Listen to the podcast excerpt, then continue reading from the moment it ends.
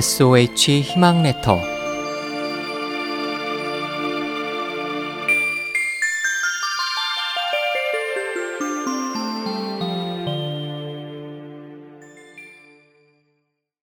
주머니 속의 송곳 전국시대 진나라의 공격을 받은 조나라 해문왕은 평원군을 초나라에 보내 동맹을 맺으려 했습니다.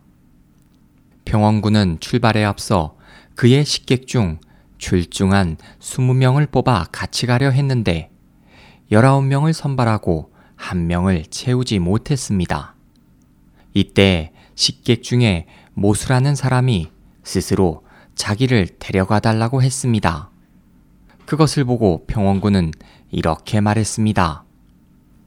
당신은 내 집에 온 지 얼마나 되었소? 모수가 3년이 되었다고 대답하자 평원군은 다시 물었습니다. 음, 대체로 재능이 뛰어난 사람은 주머니 속의 송곳과 같아 가만히 있어도 드러나는 법인데 난 3년 동안 당신에 대해 말을 들은 적이 없네. 그러자 모수가 대답했습니다. 그건 나리께서 저를 주머니에 넣어주지 않았기 때문입니다. 모수의 당차고 재치 있는 답변에 결국 그를 수행원으로 뽑아 마침내 조나라와 동맹을 맺었습니다. 낭중지추는 사기 평원군전에 나오는 말로 재능이 뛰어난 사람은 숨어 있어도 저절로 사람들에게 알려짐을 뜻합니다.